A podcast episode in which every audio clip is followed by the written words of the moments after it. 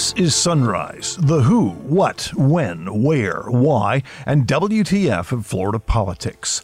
I'm Rick Flagg reporting from Tallahassee, where the Electoral College convenes this afternoon for a lost cause to cast their votes for Donald Trump and Mike Pence. The state reports 84 more fatalities and almost 9,000 new cases of COVID 19. Bad as that is, it's the first day in a week with fewer than 10,000 new infections. Governor Ron DeSantis emerges from his bunker to talk about the arrival of COVID vaccines and defend the state raid on a COVID whistleblower. He wishes people would stop using the R word. It's not a raid. I mean, with all due respect, um, what you just said is editorializing. Okay. They, sir, excuse me, excuse me. No, excuse me. I'm not going to let you get away with it. These people did their jobs. They've been smeared as the Gestapo for doing their jobs. Not sure what else you'd call it when officers walk into a private home with guns drawn to investigate a nonviolent crime, so we'll stick with raid for now. The governor's been accused of spinning the COVID data and withholding information that doesn't support his agenda, but every once in a while he says the right thing in the wrong context. I call these the Ron DeSantis unintentional moments of truth, and you'll hear four examples later in the show. A Florida couple is in jeopardy after being accused of stealing the questions and the answers to Florida's teacher test guide and selling them in study guides and test prep tutoring. We have a situation where the misappropriation of these questions and answers have had the effect potentially of corrupting the process by which Florida, the third largest state in this country, tests, evaluates, and certifies its teachers as well as its educational leaders, administrators, and principals. On today's Sunrise Soapbox, U.S. Attorney Larry Keefe says the case has international implications. Florida's Education Commissioner calls the allegations abhorrent, unacceptable, and embarrassing. We'll also have your daily calendar of political events and the story of a Florida man who is vowing to rebuild his roadside snake exhibit after fire killed all of his reptiles. And now the top stories on Sunrise for Monday, December 14th. On this date in 1972, NASA astronaut Eugene Cernan became the last person to walk on the moon as they wrapped up the Apollo 17 mission. This is also National Bouillabaisse Day, honoring the fish stew native to Marseille, France. 29 presidential electors gather in the chamber of the state Senate this afternoon to cast Florida's votes for Donald Trump. Not that it's going to change anything. The president beat Joe Biden in Florida by more than three percentage points. That may sound close, but in Florida, it's damn near a landslide. Our votes were counted early, there were no recounts or court challenges, but it wasn't enough to keep Donald Trump in the White House. The state health department reported 84 more deaths and 8,958 new COVID 19 cases Sunday. It's the first time in a week with fewer than 10,000 new cases in a day. But remember, Sunday's totals are always low because of the way the data is collected and entered into the system. We've now had at least 1,125,931 cases. That includes almost 68,000 new ones over the past week, and they've been trending higher for 11 consecutive weeks. The number of fatalities in Florida 20,133. A report from the White House Coronavirus Task Force shows state leaders were urged to take immediate action to respond to the surging COVID crisis, but Governor Ron DeSantis ignored or criticized those recommendations. The report was obtained by the Center for Public Integrity after the governor's office refused to release it. It says 99% of the counties have moderate or high levels of community transmission in Florida. The state is a red zone for new cases and positivity rates. The report suggests changes like requiring face masks, physical distancing, hand washing, and reducing capacity limits or even closing indoor gathering spaces like bars and restaurants. The governor has already announced that is not going to happen. The Orlando Sentinel is already suing him to try to force the governor to release those weekly reports from the White House task force.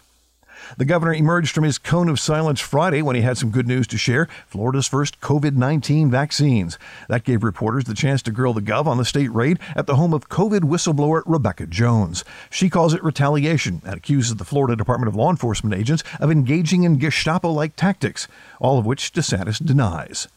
This individual became known because she alleged a conspiracy theory at the Department of Health, which is unfounded, never proven at all. She was fired because she wasn't doing a good job. Uh, there was none of the stuff that she said was ever proven. You think that would be the end of it? Obviously, she's got issues. Um, on this situation, there was an intrusion of a very sensitive system. It's an emergency alert system. If somebody gets hold of that, they can do a lot of damage. I mean, you could really frighten a lot of elderly people, other vulnerable populations. So when that happened, uh, the Department of Health did the right thing. They went to law enforcement. They said, we can't allow this to happen and do an investigation. And so the health um, or the law enforcement looked at the intrusion. They identified the IP address. Then they did what any investigator would do. They subpoenaed the internet provider. The internet provider provided this residence as the IP address that did the intrusion. So they got a search warrant, got the devices, and guess what? They're probably going to be able to match those devices to the intrusion, at which point that's clearly a felony offense. And so I think Floridians want uh, government to protect them. I think that they want these uh, sensitive systems to be protected. I don't think they want them to be intrusion. And just because you're a darling of some corners of the fever swamps, that does not exempt you from following the law. The governor is also annoyed that the media keeps describing it as a raid. He bristled when a reporter used the R word. I knew there was an investigation. I didn't know what they were going to. It's not a raid. I mean, with all due respect, um, what you just said is editorializing. Okay. They, sir, excuse me, excuse me. No, excuse me. I'm not going to let you get away with it. These people did their jobs. They've been smeared as the Gestapo for doing their jobs. They did a search warrant. Why did they do a search warrant on the house? Because her IP address was linked to the felony. What were they supposed to do? Just ignore it? Of course not. They went, they followed protocol. We actually have video from the Tallahassee PD showing that they were very respectful. She was not cooperative. It was not a raid. They were serving valid process in accordance with the laws and Constitution of the United States and the state of Florida. They did it with integrity. They did it with honor. And to say it's a raid uh, is, is disinformation. And you guys need to draw, excuse me, excuse me, excuse me, excuse me. You guys need to look at facts and stop trying to feed narratives. I understand why you do it, but it's not supported by facts, and so you should be better than that. All right, thanks, everybody. And with that, DeSantis headed for the door. It was a stark contrast to a few minutes earlier when he was delighted to talk about vaccines. We're getting about 180,000 in the first shipment, and the governor says the state may not even bother with a PR campaign encouraging vaccinations because well, people don't trust the messenger.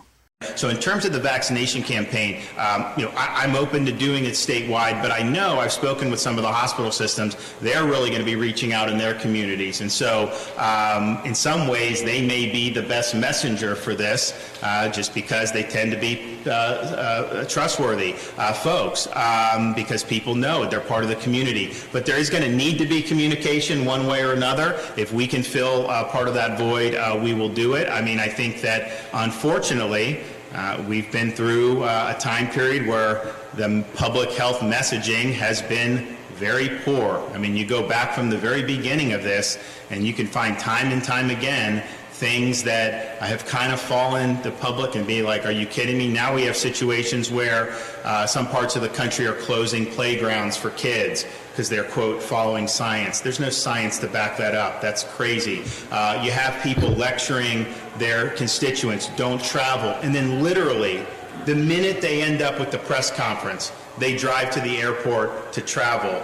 And so people see that, and I think that they just they get really frustrated. And so I think part of it, you know, you know, I'm not out there lecturing people about things. I mean, we try to put out the information, but for example, I would never tell anyone not to see their family. I thought that was totally, totally overboard when you had some of these public health bureaucrats saying that. Who are they to tell you not to see your family? It's appropriate to say we're seeing increased prevalence. Here are some of the circumstances where the risk would be higher. Here are some of the people who would be higher risk, and then give people that information. But to say don't see, uh, I thought that that was totally unacceptable. So that is just something because people see this um, that, that we're going to have to overcome. But I think I think we can, and I think the fact that this has been tough on a lot of people, uh, people are going to want to be able. Uh, to, to kind of have their lives back to normal, uh, particularly in the high risk group. So I think you're going to have a lot of demand.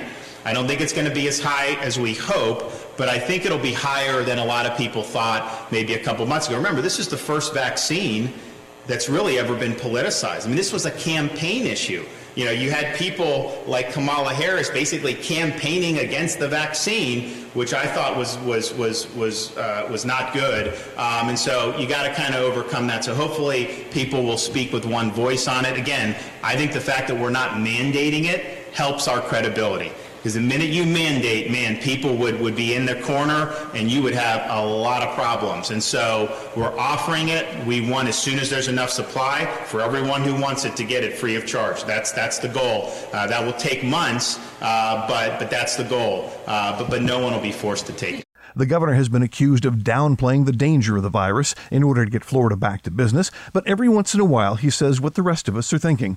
I call these the governor's inadvertent moments of truth like when he accused reporters of deceiving the public by using the word raid to describe the search on Rebecca Jones' home. You guys need to look at facts and stop trying to feed narratives. I understand why you do it, but it's not supported by facts, and so you should be better than that. That is some serious projection, and it's pretty much what the governor's critics have been saying about his entire COVID spin. Then you have this little gem as the governor talked about why Jones is under investigation. I think Floridians want uh, government to protect them. If only he displayed the same zeal about protecting us from the virus as he does from the whistleblower. Then there's this statement about a PR campaign to convince Floridians to get vaccinated. The governor says there is a trust problem. Unfortunately, uh, we've been through uh, a time period where the public health messaging has been very poor. And whose fault is that? Well, the Trump administration was in charge of national messaging, and DeSantis is in charge of state messaging. So, yeah, very poor. And one final note the way the governor describes COVID whistleblower Rebecca Jones. She was fired because she wasn't doing a good job. Uh, there was none of the stuff that she said was ever proven. You'd think that would be the end of it. Obviously, she's got issues. Of course, we all know the phrase, she's got issues, is code for mental or psychological problems. The governor made this remark after a 40 minute roundtable discussion on how the COVID crisis has impacted the mental health of first responders and the stigma that comes with it. It's almost like he didn't have a clue.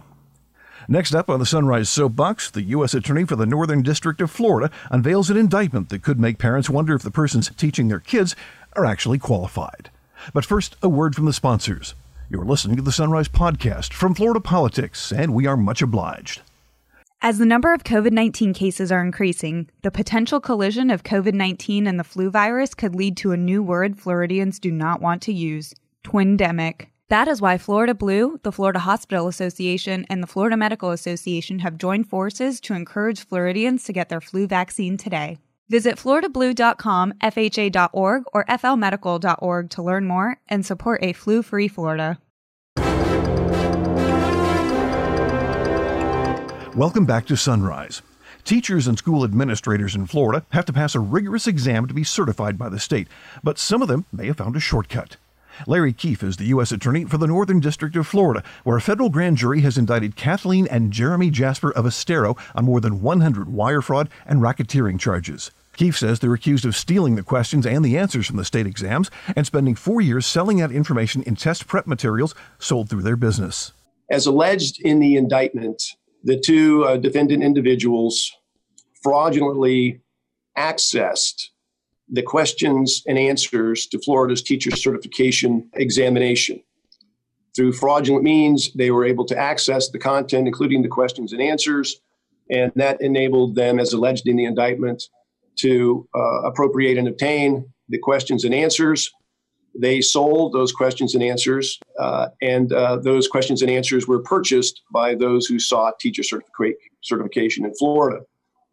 Beyond the fact of the theft of these trade secrets, which are owned by the Florida Department of Education, a significant number of individuals as well as organizations obtained these questions and answers and were part of the dissemination of them and use of them by a certain uh, numerical segment of people who sat for and took and prepared for the exam.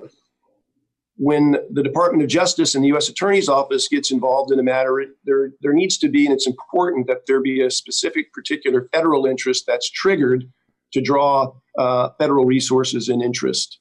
In this particular case, federal taxpayer dollars were uh, appropriated to the state of Florida and used by the Florida Department of Education in this teacher certification, evaluation, and testing process So that's a component. We are always watchful in the Department of Justice to uh, make certain that uh, that federal taxpayer dollars are spent as they should and they're properly safeguarded.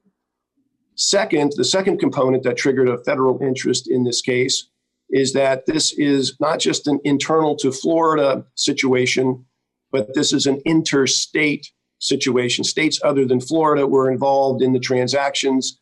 And there is also an international component to this case. Countries other uh, than the United States were involved in the transactions that are encompassed in this case. The third critical aspect of the federal interest here is we have a situation where the misappropriation of these questions and answers have had the effect potentially of corrupting the process by which Florida, the third largest state in this country, tests, evaluates, and certifies its teachers as well as its educational leaders, administrators, and principals.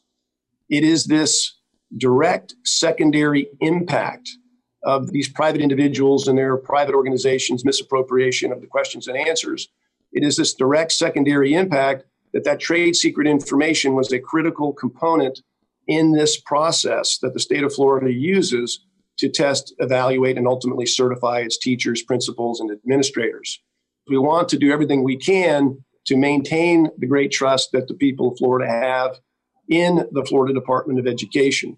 Uh, it's very, very important to note here that despite this implication or inference that may be drawn that there is a cloud on the competency and or integrity of uh, one or more or a significant number, as we believe the case to be, teachers and principals in the, the state of Florida, it's very important to understand that our teachers and our school administrators, uh, vast, vast, vast majority of them are highly competent, high integrity, and selflessly do great and good work each day through very challenging times for all of us the students, the parents, and the public at large in Florida. So, great care has to be taken here to make certain that the work we're doing to provide accountability in this case doesn't cast a improper cloud or paint with too broad a brush with our good teachers and administrators. The Jaspers are accused of selling more than 10,000 study guides with the stolen test information. Attorneys for the Jaspers say they completely disagree with the allegations. They insist the test information being sold and used in their tutoring business was already on the Department of Education's own website. Your calendar of events begins with the Volusia County Legislative Delegation. They're meeting at 9 in DeLand as lawmakers prepare for the 2021 legislative session.